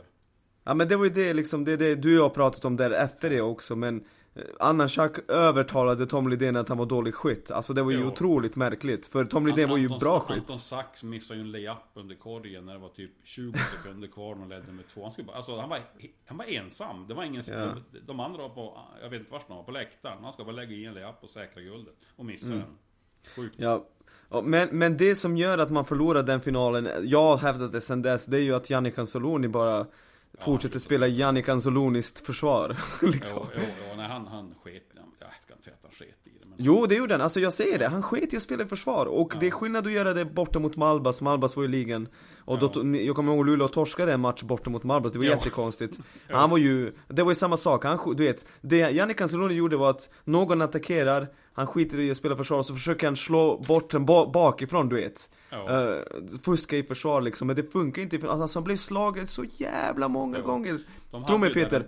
Den, hade, de haft en, en, en, spelare som bryr sig om försvaret, Luleå hade vunnit guldet där. Jo, jo, alltså det där, det där, det, det, det där den där finalförlusten, jag, jag undrar om Peter Ökvist, han måste, han måste ju ligga och drömma om den där finalen fortfarande. Ja, sen, sen är det så, jag tycker inte det är Peters fel. Och, Nej, för, det tycker jag inte. För, för jag säger så här, Peter Ökvist, eh, Många har olika åsikter om honom, jag tycker att han är en av de bästa någonsin mm. Att han vann med Jannik Anzoloni, tro mig mm. Det är fem coacher i Sveriges historia som kan ha Jannik Anzoloni på 30-35 minuter per match och vinna guld, tro ja. mig De måste då spela den där fria basketen, kontringsbasketen mm. Annars, det funkar ju inte Nej, nej Nej, nej Ökvist, en fantastisk coach, en fan, alltså en basketnörd eh, förberedd, noggrann, eh, alltså, alltså, alltså lever basket dygnet runt. Alltså en jättebra tränare. Sen kan man alltid åsikter om tränare hit och dit, att de borde förändras lite grann eller något sånt där. Men han trodde på sin grej och han körde den in i döden. Va, vad var det som gjorde att det inte funkade där? Så efter de två åren så kommer man till en period där det uh, Först och främst så präglas det av kassaimporter. Vad är det som gör att importnivån på uh, i BC Luleå sjunker något overkligt. Ja, eh, jag, tycker, jag, jag, jag, tycker att, eh, jag tycker att de inte hit, de hittade inte rätt spelare för hans spel. Alltså de hade ju det med Corbin Collins och eh, Thomas Massamba. Två rätt bra spelare ändå. Men de passar absolut inte i det sättet Peter Ökvist spelar. Jag fattar inte varför de inte varför de tog in dem överhuvudtaget. Det var fel spelare. Och sen, och sen har ju importvärvningar som du säger varit si och så. Eh, Ah, jag skulle nog säga att de har varit kassa. Alltså Nej, man måste... säga det. De har, de har haft sina spelare. Jag skulle säga Men, att, men, nej, men vänta, stopp, stopp. Om, du, om vi ska dra ett betyg över importen som har spelat Vi tar bort coronaåret för säsongen avslutas inte, Brandon Rosell och Apshaw kom tillbaka Tar vi ett betyg sen 2018, jag tycker att Sådär gemensamt betyg, det är dåligt Jag tycker det är Mm. Ja, dåliga det är inte spelare tillräckligt bra. Ja, det, det, det är inte tillräckligt bra. Det, det är helt, det, det, av någon anledning hittar man också spelare som inte tänker Det tycker jag också har varit Ja, otroligt det är ju konstigt helt otroligt hur, hur, de hur, de hur, hur BC Luleå lyckas hitta spelare som överhuvudtaget inte kan tänka basket. Och dra, alltså det, det, det, är helt, det är helt alltså, beslutsfattandet på så många importer har ju varit Ja, du vet, de två senaste åren. Man har ju, Ja, sen, sen är det så att Peter gjorde ett bra jobb tycker jag med Bryce Ja. Duvier i gänget och uh, Smith Ja, det och Jenkins. okej. Ja, Semifinal liksom, i semifinalen Norrköping vinner med 4-1 men det är ju tajtare än vad folk tror. Och den tack, de har alltså första finalen. De Exakt, ska vinna den. exakt. Men Så, Smith så liksom Två straffkast med Man gör bra jobb där och så vidare. Och nu, nu är Peter borta, nu kommer Håkan Larsson in. Och då är min fråga till dig. Vad ser, vad ser du de kommande fem åren? Jag tror att eh, man måste ge Håkan Larsson tid. Tid att komma in i, det, i den här rollen som head coach. Jag, jag tror... Jag ser inte eh, kanske ett guldlag närmaste två, tre åren. Men jag ser, jag, ser, jag ser ett lag eh, som kommer ändå vara med och bråka. Kanske någon finalplats, kanske någon semifinal, säkert någon kvartsfinal. Men guld närmaste fem åren. Ja, jag vet inte det. Men jag tror, jag tror att... Ehm, jag tror att... Ehm, får de bygga på den svenska stommen och jobba med den några år så tror jag ändå det kommer vara rätt kul. Det kommer vara intressant. Ett intressant lag att titta på. Guld? Nej, kanske inte. Ja, jag tycker, vi har pratat om det också, men jag Ja. tycker att det är spännande, det ser spännande ut och ju mer, ju mer tid som går desto mer tänker jag om det här kanske kan funka ändå. Ja. Eh, men, eh, eh, så du tror alltså på det, så låt oss sammanfatta lite alla de här Plannja-åren, vi går till Ja. Luleå och BBK alldeles strax, men Mm. sammanfatta hela den här resan. Skulle du vilja ge mig fem spelare som du tycker har verkligen stuckit ut? Din femma, din Plannja eller basket eh, BC Luleå femma? Ja, man, man, man får nästan som dela upp det i svenskar och importer och sådär också. Men det, det, det är ju klart, man kommer inte runt John Rosendahl, Håkan Larsson. Det kommer man aldrig runt. Alltså den, den, den eran som var helt fantastisk att följa så här på nära håll. Eh, Gerke Tillman, de betydde jättemycket. Eh, jag kommer, jag kommer att glömma bort, glömma bort så många importspelare. Elliot, eh, Brandon Rosell. Eh, Fred Rains. Alltså fatta den värvningen. Sommaren Ja. 2000... Eh, Ett måste vara. Är det fyra? Är det så pass sent? 2004 var det, han var ju 33 och när de, när de, när de tar, Han var ju något bråk med Norrköping och skulle spela i Grekland och David Vischer lyckas locka Fred Rains till Luleå och få honom att stanna i 3-4 år. Det var den värvningen är en av de tyngsta faktiskt i Plannjas historia kan jag säga dig. Ja. Han var fantastisk, en otrolig spelare. Mm. Han betydde jättemycket. Men ungefär där. Eh, Och sen så har de ju ha- Aulander får vi inte glömma förstås. Oj oj. En enorm spelare också. Eh, och en lite bortglömd som inte spelade så mycket men som satte som tonen, satte standarden. Lasse Johansson. Du fattar att han var lagkapten i Plannja när de var som bäst och spelade fem minuter per match. ja, det är sjukt. Det, fatta, fatta vilken, vilken, män, vilken typ. Han, jag, jag frågade Bill McGarrett när han var tränare. Han nu såg Lasse Johansson som lagkapten om jag inte minns helt. För jag frågade Bill McGarrett, men varför sätter du en spelare som inte spelar? Varför, varför, han, varför, varför är han lagkapten? Och han sa, Lasse Johansson, he's a man. Kort och gott. Om, om vi tänker de största talangerna i Plannjas historia. Vi pratade om Krille Ryan, nämnde Jonas Jerebko. Mm. Vad, vad var det? Egna, tänker du egna eller tänker du... Överlag, överlag. Ja, jo, nej, men Christopher Ryan. Eh, eh, det, det är ju en sorg att man inte fick se han en hel karriär spela. Mm. Det känner ju du säkert. Du, du känner ju Christopher bättre än jag. Eh, Men eh, vilken, vilken fantastisk ta- ta- talang. Adam Rönnqvist ska man inte som, Mm. glömma som ändå som gjorde den resan han gjorde. Verkligen. Norge och Luleå Steelers och Höken division 3 och plötsligt bli en jättebra SBL-spelare. Ja, en av bästa. En av bästa var han där ett tag när, När han faktiskt. var i sin prime så var han riktigt bra och var 1,80 typ. Ja, Ja. ja. Ja, det finns, det, finns många. Eh, eh, Pelle Larssons, det lill, det lill, den korta tid han var i, men det avtrycket han gjorde under de månaderna måste man ju säga. Jag Fantastiskt. håller med. Håller med. Ja. Eh, och sen så, ja, sov inte på en Oskar Wikström Stymer. Vi får se, alltså jag, jag är ett Ja, stort lite. fan. Jag har blivit det. Ja. Men samtidigt, det är det med skottet liksom. Det är det med skottet. Uh, han, uh, det, är- det är trist att basket har blivit det men jo. Och han är ju 18, han kommer ju förbättra sitt skott Sen får vi se han hur har inte mycket fyllt 18 ens.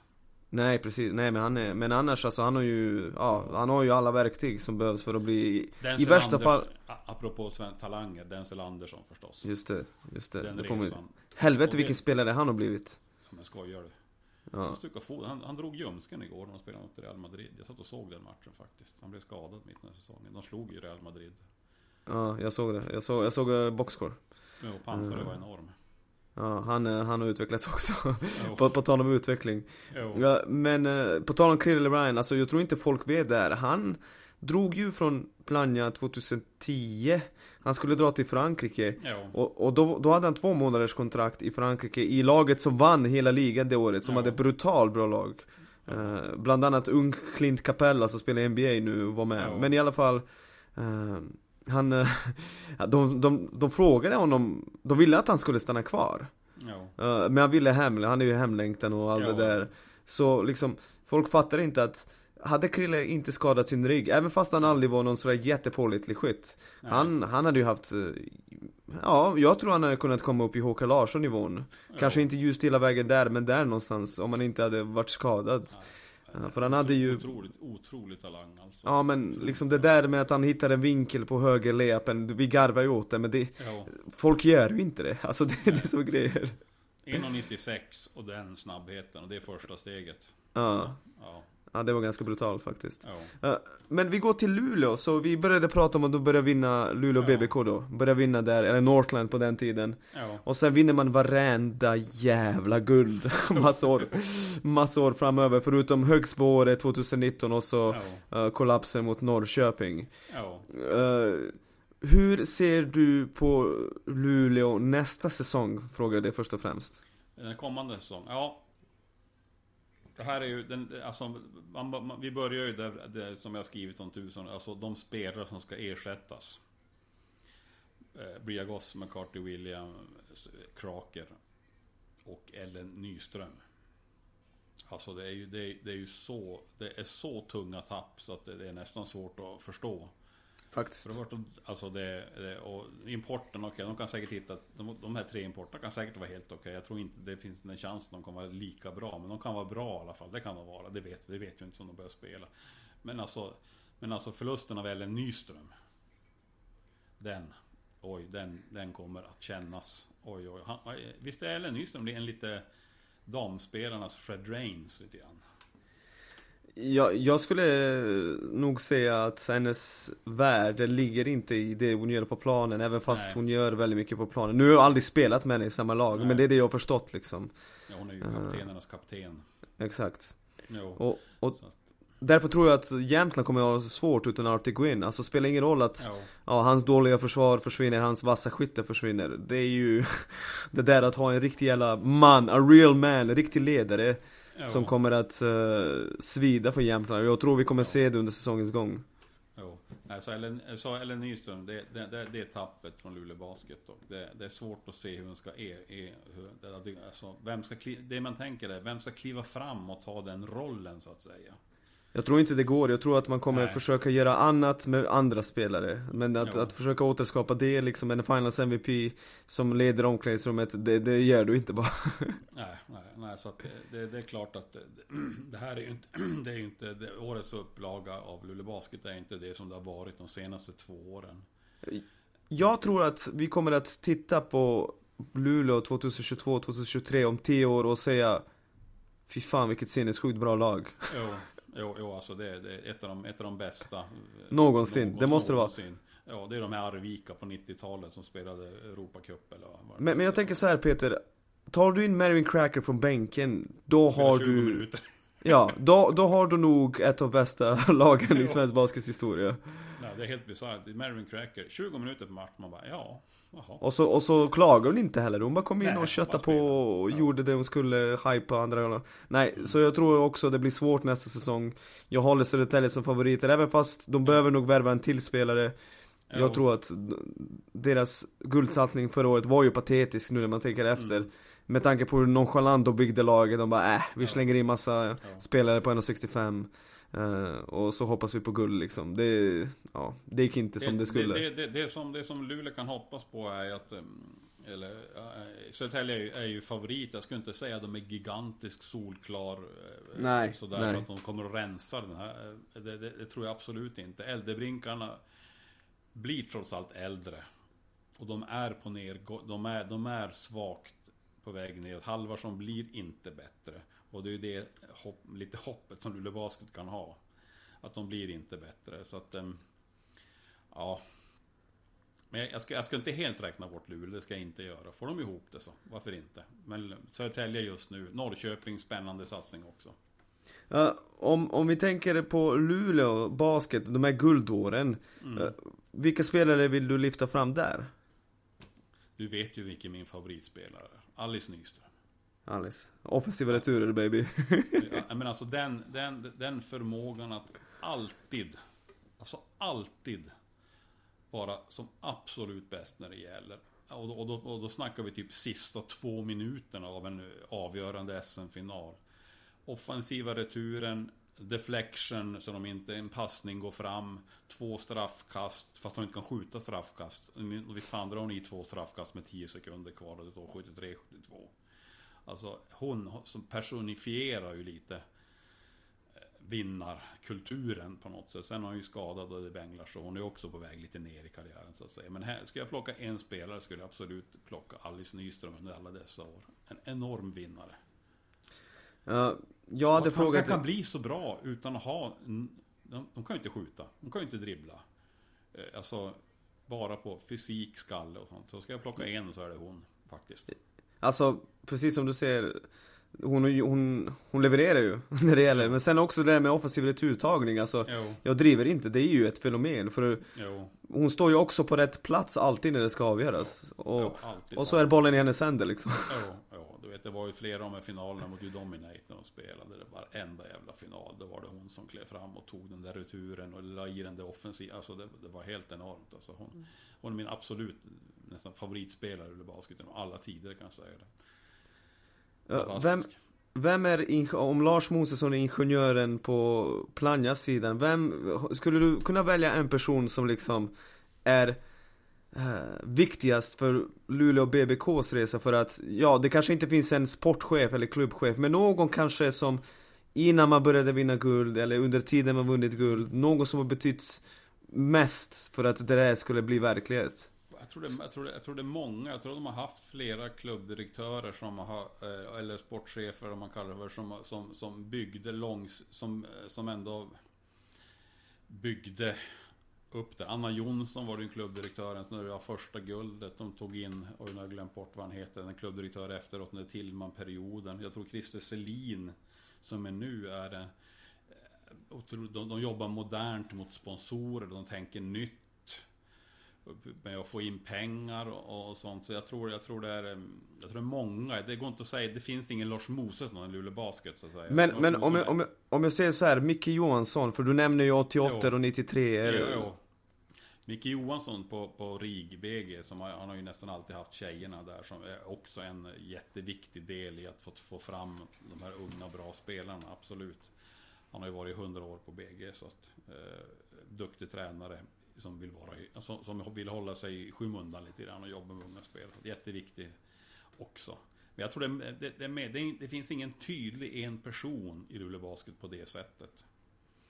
Som har gjort det. Många Många klubbdirektörer, många, jag menar värvningen av Anna Bartold som, som all, de fick ju, de blev ju nästan hånade kommer jag ihåg Luleå Basket När de tog in Anna Bartold, de var ju 30 bast och så 32 eller något sånt där Och att hon skulle inte, var, var, varför tar de henne och hon har inte gjort någonting. Och hon passar inte. Men den värvningen med, med facit i hand, hur viktig var den? Ja, hon, hon ja. vann ju massa guld där. Hon var ju bra i landslaget också. Ja, uh. så att, eh, det var också en nyckelvärvning för att införa den här lite vinnarkulturen, tuffheten. Och, och sen, vi får avsluta i alla fall Planja-delen med Lars Mosesson En och ja. en gång. Han ska ju ja. sluta och jag Jag älskar människan alltså. För han har ju, han har ju aldrig varit hård mot mig Tvärtom, jag kommer aldrig glömma Den här finalförlusten mot Jämtland på hemmaplan När Jämtland vann sin första slutspelsserie Någonsin. Mm. Den måste ha varit tung. Men jag kommer ihåg, jag skrev ju något kritiskt som alla andra som bryr sig om basket. Mm. Och då skrev han till mig, ja du har rätt du har rätt att kritisera oss, vi känna det här uh, Nu ska jag gå och lägga mig och gråta till något sånt skrev Alltså otroligt skön, sen du har förstått att han är hård Både spelare och du har sagt det liksom att han kan vara väldigt hård ja. Men Hur skapar man en ny Lars Mosesson? Hur får man fram en ny människa som kan Göra det han har gjort för ja. svensk basket och basketen Luleå? Ja, i, Luleå, I Luleå tror jag, tror jag faktiskt inte, jag kan, det, det går inte att få fram en person som kommer att vara ansiktet och, eh, för, för BC Luleå eller Plannja eller vad de än må heta. Jag tror, jag, jag, tror, jag tror att det, det, det, måste, de måste hitta den här nya organisationen med Per Sandström och alla som, de som är på kansliet måste hitta sin egen väg att att bygga upp det här BC Luleå igen. Så, men någon ny Lars Mosson, det finns som inte på det sättet. Det går, jag kan inte se det. Det kanske kommer någon om fem år eller tio år eller någonting. Men just nu så är det nog ingen som kommer att personifiera herrbasketen i Luleå, kanske i Sverige. Som han har gjort under så otroligt lång tid. Så att, ja, de får nog hitta sitt eget sätt. Kanske att, att fler människor är involverade i fler saker så att säga. Så att, eh, och göra andra saker. Så det är någon ny Lars Mosson kan jag inte se faktiskt. Nej, det, det på blir... ett annat sätt. Ja, lite så, precis som när vi pratade om Ellen Nyström, hur ersätter man det? Man, man ja. gör nog fel i att försöka återskapa samma ja. sak. Och bara säga till Josefin Westerberg, Josefin vet du vad? Nu är det du som ska leda det här, försök vara mer verbal, det funkar inte liksom Nej hon är, hon är en sån person som var när så att säga Jag tror Josefin Westerberg, Alice Nyström Sofia Hägg och eh, Fanny Wadling tror jag kommer få en enorm Jag skrev ju om din blogg här för, för några, några dagar sedan Jag tror, jag tror henne hon kommer att vara en otroligt viktig spelare den här säsongen. Och ta, hon är ju bra redan, men ta ännu det steget där hon blir en riktig stjärna. Ja, bra du nämnde din blogg, för innan vi går till landslagen så vill jag mm. prata om din blogg. Mm. Uh, jag tycker personligen att jag kommer ihåg när jag flyttade till Sverige 2007 Då mm. fanns det typ inget att läsa på nätet Det fanns ju Basket-Sverige och det var ju ganska jo. populärt ja. Folk från Uppsala bråkade med folk mot Södertälje och Solna på, i kommentaren Det var alltid massa skit, toxic kommentarer överallt Men det var ju det enda, sen fanns ju Jakob Tunnell och Magnus Stråle som gjorde lite roliga grejer jo. Och så Men jag skulle vilja påstå att du med din blogg var ju den första basketskribenten som på nationell nivå mm. slog igenom Faktiskt, jag vet att du inte tänker så säkert men Nej. Din blogg, jag kommer ihåg alla vi spe spelare läste det slaviskt liksom mm. uh, Hur kom idén, för du var ju 1988 en, en människa som inte ens mm. visste vad basket var knappt Nej hur, hur gick det från 88, du inte kan, till att du 2011 tror jag du började? Ja, något sånt var det. Att din blogg liksom blev, eh, ja det blev ju uh, Måste läsning för alla som bryr sig om ja. basket i Sverige Ja, alltså det, det är ganska, man, man, kan ju säga så här, det, det var ju då, då, då för 12-13 år sedan så det var ju då bloggarna började bli populära och vi på NSD startade flera bloggar just då. Så det var ju då som i bloggens linda så att säga. Nu är väl inte bloggen eh, det mest moderna man gör kanske. Men då var det ju nytt. Så att vi började ju på NSD då och vi började driva en, en hockeyblogg också som hette, jag vad nu hette Rödgul röra eller något sånt där. Och, och då, då, och då tänkte jag så här, det, det, är så ofta man går från en, då, egentligen tänkte jag bara så här, det är så ofta man går från en match när man ska skriva en, från, en, från en match som är Plannja eller LF eller vad det hette, har spelat. Och man har så mycket överskottsmaterial som inte får plats i tidningen så mycket mer man vill berätta. Så egentligen var min första tanke. Fan, jag kommer från match, jag pratar med jättemånga spelare, men det ryms inte alltid bra. Så jag, så jag började egentligen så. Jag vill ha lite mer att bjussa på efter en match. Tal minus snack med någon eller eh, vad, vad du vill. Så det var egentligen så det började. Att jag tyckte jag hade, det fanns så mycket som inte som platsade riktigt i en tidning i den konkurrensen som jag ville berätta om. Allt möjligt. Så det, det var egentligen så det började och sen så ska vi vara ärliga. Hur svårt är det att vara Sveriges bästa basketbloggare? Det fanns fast, fast, fast, vet du vad, vet du vad? Där och då, där och då, ju, jag tror inte du visste att det skulle slå igenom så som Nej. det gjorde. Sen är det så att det kom ju andra bloggar, vi har drivit ja. om att det är väldigt få. Men ja. anledningen till att Peter Hegertorn finns, eh, Mr Basket finns, ja. Hasse Andersson, uh, Vila Frid, uh, hans blogg, min blogg var ju mycket inspirerad av din. Jo, det var ju det liksom. Jo, jo. Men det är, det är någonting med att vara först också. Men jag kan säga det att det, det, jag har jobbat länge i den här branschen så att säga. I, i sportjournalistbranschen, även om det inte är det nu. Så är det det absolut roligaste jag gjort i hela mitt yrkesliv. Det är den här jävla bloggen som jag får. Jag kan inte släppa den. Jag har ju tänkt de senaste tre, fyra åren att Ja, nu skiter jag. Jag orkar inte sitta elva på en kväll och, och skriva. För jag får inte, det här gör jag ju helt gratis så att säga. Även fast jag, jag skriver åt min arbetsgivare. Så att det är ju inte jag har, har någon lönetillägg eller någonting. Alltså det här gör jag ju helt på min fritid. Ja, och, och, och jag vet... sista åren att ja, men fan, jag orkar inte en säsong till. Det går inte, det är som ett gift, jag måste. Ja men det är ju bra, för du har ju sagt till mig några gånger att ja. du funderar på att lägga ner ja. och då sa jag till dig, alltså gör du det så försvinner ju en del av svensk basket. Ja, du får inte göra det helt enkelt. Och sen, och sen ska vi vara ärliga, den är ju inte lika bra nu de eh, senaste fem åren som den var första sju, åtta åren. Så att för det, och det, det har att göra med mitt ordinarie jobb. Jag har inte helt enkelt tid. Precis, du uppdaterar inte lika ofta men jag nej, tycker fortfarande nej. det Alltså du Du är otroligt viktig, alltså det får du ja. inte glömma Du är nej. verkligen, jag tycker också Peter Hegerton, alltså jag, jag har inte hans Sociala medier men ibland vill jag bara skriva till honom Tack som fan för att du ja. gör det här, alltså på riktigt Fantastiskt, man går, jag går in varje dag varje Jag med! Ja, flera varje, gånger om dagen Ja, flera gånger och kollar om man har något inlägg eller någonting så att, så att eh, han är enorm uthållig, Peter Egertorn eh, han, hans blogg är helt annorlunda än min. Så att Exakt. Jag skriver ju mer, jag vill ha en vinkel, en åsikt att driva, eller en tes eller någonting. Så, eh, och han har ju, bygger ju mycket på kvant, han skriver allt. Ja, nog, jag, jag läser den jämt, men som sagt. Jag är med, nej, jag är med. Mm, men det är ju liksom du, du var ju liksom en stor inspiration för mig, ja. din blogg var en stor inspiration för mig mm. liksom. För när jag slutade spela, det var jag som kontaktade BT För jag visste inte vad jag skulle göra med mitt liv liksom, och jag älskar ju basket liksom. Så jag ja. bara, ja ah, men ni har inte uppdaterat bloggen. Det var ju Simon Läpämäki om du kommer ihåg honom. Ja just det. Mm. han, han, skrev ju lite men sporadiskt. Och det var ju så det började liksom. Och mycket av min blogg var ju liksom Utformat efter vad, alltså förstår du? Det var ju ungefär samma typ Sen försökte jag kanske skoja lite mer och bla bla bla ja. men, men det var ju ungefär samma upplägg liksom Ja du hade, Både... ungefär, vi hade ungefär samma, du var lik och du skrev ju också, du ville ju ha en, du ville driva en åsikt, en tes eller någonting Alltså inte bara, inte bara referera saker som har hänt så att säga, och ja. det är det jag försöker och det är det som är svårt när man skriver så här länge, att hitta någonting nytt. Och det är inte ofta man gör det, men att hitta någon ny vinkel, någon, någon, något, något, någon åsikt att driva som man kanske för länge sedan man drev i alla fall, som folk har glömt bort. Men, men, men jo. Men jag, jag håller i den så att säga. Och nu har jag blivit lite inspirerad faktiskt av eh, BC Luleås nysatsning. Det känns lite roligare att skriva om nu. faktiskt. Det måste jag säga, än, de senaste årens lag. Så att, ja, lite, lite, så, lite ny energi eh, på grund av det här laget som de ändå lyckas få ihop. Som är lite spännande. Faktiskt, jag håller med. Uh, mm. Vi går till landslaget mm. och innan vi börjar där måste jag säga att dina tweets, alltså varje gång jag kommenterar färdigt en svensk landslagsmatch vet jag att jag kommer att gå in på din Twitter och bara fullständigt dö av skratt. För du, jag vill inte säga att du är pessimistisk, eller jo det är du. Efter så många förluster så är du så pessimistisk, det är så kul, du bara Ja, nu kommer klassisk svensk kollaps, nu, nu, drar, nu drar matchen.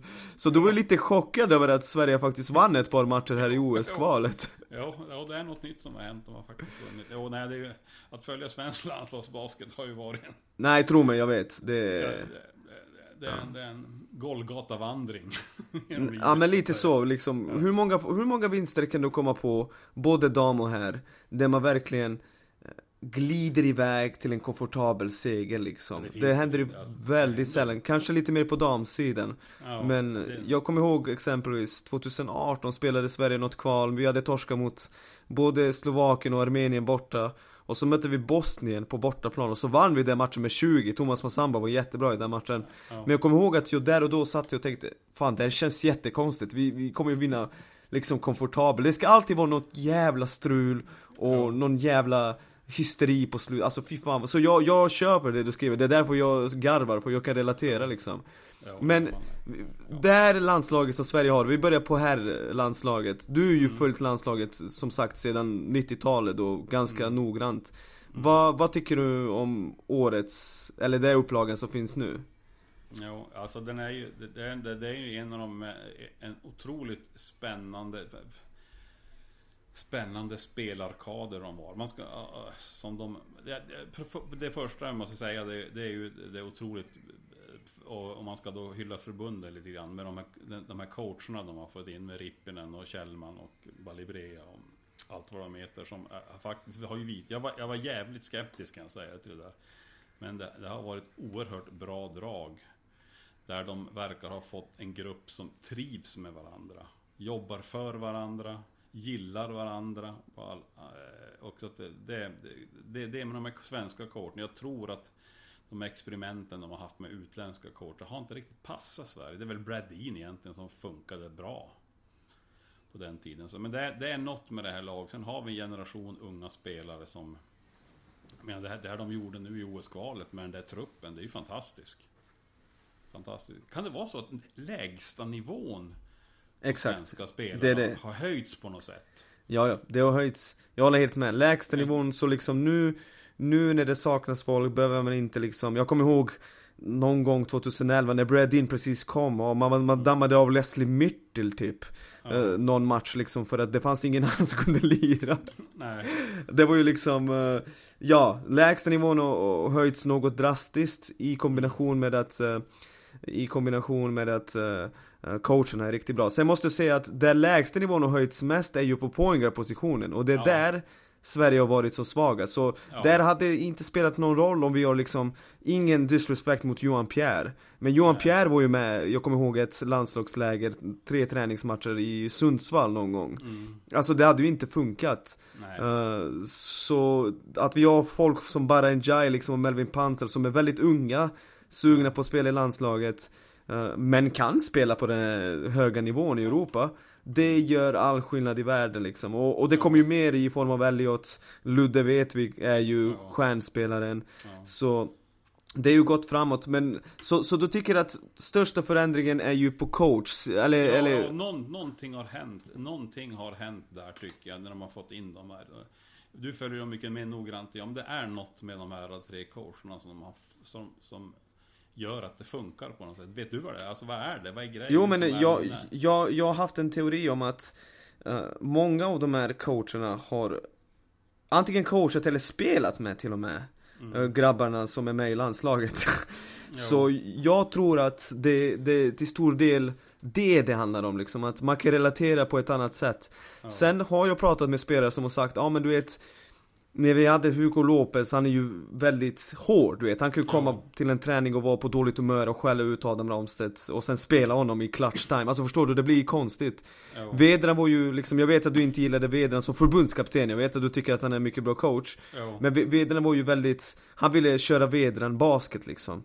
Uh, sen Brad Dean, jag kan avslöja till dig. Det var inte bekymmerfritt det heller. Uh, och, och, han hade ju tur att han fick den här gruppen med Azerbajdzjan och Bulgarien och i kvalet liksom, att man kunde ta sig uh, Flevarakis, Kostas Flevarakis innan det, de sa ju att han hade typ en månads träningsläger uppe i bergen där man sprang i all evighet Alltså förstår du? Man, man var ju tvungen att ta in coacher som förstår de här spelarna mm. Och framförallt se till att, spelarna trivs. De kommer hit och ja. fan vad kul det ska bli att spela ja. med det här landslaget. Jag tror det är det som är den största skillnaden. Och som du skrev så bra, man har fått bort de här hedersrumma förluster, för det är det Sverige har varit ja. otroligt bra på, att faktiskt hänga med in i det sista och sen förlora. Ja. Nu helt plötsligt de senaste åren har man börjat vinna de här matcherna, så det känns bara shit vilken förändring liksom. Man får med sig två poäng. Ja, det är det, det, det, det, som, det som är grejen nu, att de har fått bort en, en del hedersamma förluster och vunnit, men vi har inte kommit dit där de här vinsterna betyder någonting. Alltså det tar dem någonstans alltså. Det är mm. det, det är ju det här EM-kvalet nu som du Exakt. Alltså det finns inte att de missar det här. Det Nej. finns inte. Och så missar de det här, då tappar man ju tron på mänskligheten. Exakt, det är det, alltså det, det, jag tror att Missar man det här EMet som kommer, det kommer vara det största bakslaget man kan tänka Jo. sig För att nu vet man att man har lag som kan ta Slovenien till sista skottet liksom man, man vet att man har ett lag som kan vinna matcher, man vet att man har ett landslag som Även utan sina bästa spelare kan slå Holland, Holland som slog oss för typ Jo. två år sedan liksom i Jo, den viktigaste kvalmatchen Ja. så, så ja, jag håller med dig. Jag tror att, tar vi inte oss till ETOS 25 ja, Jag kommer gråta i någon sändning alltså på riktigt. Jag kommer bara tappa det Nej, nu- fullständigt. Nej, nu måste de ta det steget när vinsterna betyder någonting. Alltså, det är Exakt. kul att man tar det. Menar, OS-kvalet var ju kul att de vann, men det betyder ju egentligen ingenting, för det kommer ju ändå gå åt helvete sen. Men, men, men nu måste de börja vinna de där matcherna. Hemma Yes. mot Rumänien, fem minuter kvar. Exakt. 78 lika. Och då vinner de. Yes, men så är det. Så är det. Ja. Nu kommer det riktiga testet. Nu har man haft det där smekmånadsperioden. Ja. Där vi har haft tålamod. Samtidigt har man ju vunnit matcher. Alltså Kroatien borta exempelvis. Ja, ja, det vinner vi inte för tre år sedan. Inte Nej, en nej, nej, chans alltså. Så, ja, men eh, eh, Vi går vidare då till damlandslaget, det är det sista Ja. vi kommer prata om. Vad Ja. tycker du om den här upplagan vi har nu? Ja, den är... Det är... Vad ska man säga? Damlandslaget har ju en resa att göra kan man säga nu när den här gyllene generationen med Eldebrinkarna och, och allt och vad det är, Halvarsson och, och sådana och Cal, Callis Lloyd och jag vet inte, Brinta Dramme, spelar hon? Ja, hon är ju Baken 92 och ja. längre. Ja. Hon är 92, hon, hon ska ju bära det här laget. Jo, jo, hon är inte med och sånt där. Så de har en, de har, de har en ganska lång resa att göra. Och sen vet du det här, Matilda Ek till exempel som eh, borde vara en nyckelspelare. Men det är det med när man spelar på college, du vet det är svårt att komma iväg till landslag. Så kanske när hon, hur länge har hon kvar Matilda Ek? Hon, ha Hon har, hon har gått på college i två år, så hon har minst två år kvar. Ja, när hon kommer loss från college så att säga och blir Euro- Europaproffs, vilken antagligen, när hon kan börja vara med så att säga. Så då vet jag. Men de har en resa att göra. Det här. Man ska inte ha allt för höga krav på det tycker jag. Fast jag, jag håller inte med dig där Peter, för att jag du? känner Nähä. så, nej, jag håller inte Nej. med, för jag känner att det där gänget vi såg i kvalet, Mm. plus uh, Regan McGarrett och Binta Dramme kan ta sig till EM. Jag tvivlar inte tror- en enda det? sekund. Du tror Ja, ja för fan. Men tänk, Ja. tänk om du har liksom Klara Lundqvist, Binta, Regan McGarrett. Det är ju, redan där har du seriös grund. Ja, Sen har vi sett att Amanda vill lira för det här landslaget, hon är inte det hon har varit, men hon kan fortfarande Nej. komma in och vara en plusspelare Jag tycker att det finns uh, Nathalie Fontaine eller Nyström uh, Jag är faktiskt mycket mer positiv till för, för vi får inte glömma att Sverige har samlat på sig massa rankingpoäng och man kommer ju fortfarande ha ganska bra lottningar Både nu, om det nu blir någon EM-kval och någon lottning helt jävla insane. Eh, och även nästa, för vi har samlat på oss massa poäng, vi kommer att få oftast ganska bra lottningar Jag tycker inte att man ska bromsa Utan jag tycker att man har tillräckligt bra spelare för att ta sig till EM i alla fall Men då måste Reagan vara med och Binta vara med, annars kommer ja, det de ju måste givetvis tacka inte ja de här. De måste, de måste Ja. vara med och spela de här, eh, ja, som... Och, och, Just- av någon anledning vill hon inte spela Nej, jag- Reagan Jag vet, nej, ja, jag, jag fattar inte riktigt det här varför. Det är en annan, jag vet inte om vi ska ta upp den diskussionen med att tacka nej till landslaget. Men det är kanske en, egen, kanske en egen podd. Ja men det kan vi ta någon annan gång, men det är ju något av ett problem Och jag vet att, jag stör mig när folk säger Ja, ah, men titta på Serbien, Nikola Jokic har tackat nej Ja, men vi Jämför inte dig själv med dåliga exempel Jämför, jag säger alltid, kolla på Finland Kolla Jo. på Finland, de är ju med! De är ju med, alltså spelar ingen roll vad som händer, de är med Ja. Petteri Kopponen kan- hade 10 säsonger där han spelade liksom eh, Cirka 80 till 100 matcher, han var ju med varje sommar liksom Ja, då, jo, då. Ja, men som sagt, det är någon annan, en längre diskussion. Filosofisk diskussion nästan också. Vad är det Ja. som gör det? ja. Men om det nu blir någon, om det blir nu en lottning och ett EM-kval Det ska alltså börja om två månader, det har inte lottats Nej. Man har inte alltså uh, valt uh, värdnation Alltså det är så jävla sjukt att man, man kan inte fatta det Men du tror alltså Fi- i... Fiba är också en egen podd. Ja, FIBA, precis, ett FIBA-avsnitt Men du tror alltså inte att laget tar sig till E EM? Nej, nej, nej, jag vet, jag är inte så att, det känns som att de har lite längre att resa. Men det är bara, det är, det är känslor. Inte nå jag har inga bra argument för det, en känsla. Okej Du, vet du vad Peter? Det har varit en ära att snacka med dig. Jag Ja, tror det att du har... Som jag har väntat blev vi inbjuden till bänkvärmen eller Nick Sörna i åratal. Ja men vi, vi hade diskuterat länge om att bjuda in dig, men jag tänkte nu liksom när jag har hörnan så kan jag bjuda in folk som liksom kan berätta lite mer. Du och jag hade kunnat prata i tre timmar till, alltså du vet, Ja, jag, jag, jag hade velat ha ett segment med anekdoter om spelarna. Jag vet att du har säkert en miljon. Jag, jag har såna sjuka så det går, tyvärr så 90% av dem går aldrig och får aldrig nå offentlighet. Exakt, så, så, så liksom det, jag, jag måste också dra snart och börja kommentera matchen. Ja just det. Eh, Men du Peter, otroligt roligt. Jättekul Eh, Nick. Tack, tack för att du kom. Vi kommer säkert göra det någon mer gång i framtiden. Ja. Eh, kanske något specialinsatt avsnitt när, när Luleå skräller och vinner herrguld Kanske göra 2024. något inför slut, man kanske kan göra något inför slutspelen. Den- Ja, ja det hade varit något. Det hade varit något. Och bara ta oss igenom SBL, herr och dam. ja. Istället för att göra något annat. Men å- Världens återigen, bästa liga, SBL, här och då. härligaste, bästa är det definitivt inte. Du och jag kan vittna om det, det är inte det bästa. nej, nej, det är så sant. Du, stort Charm- tack. Charmigaste. Ja, charmigaste, precis. Stort tack Peter och vi kommer säkert göra det där någon mer gång. Absolut. Vi hörs, ha det bra. Ja, hej, Hej. hej.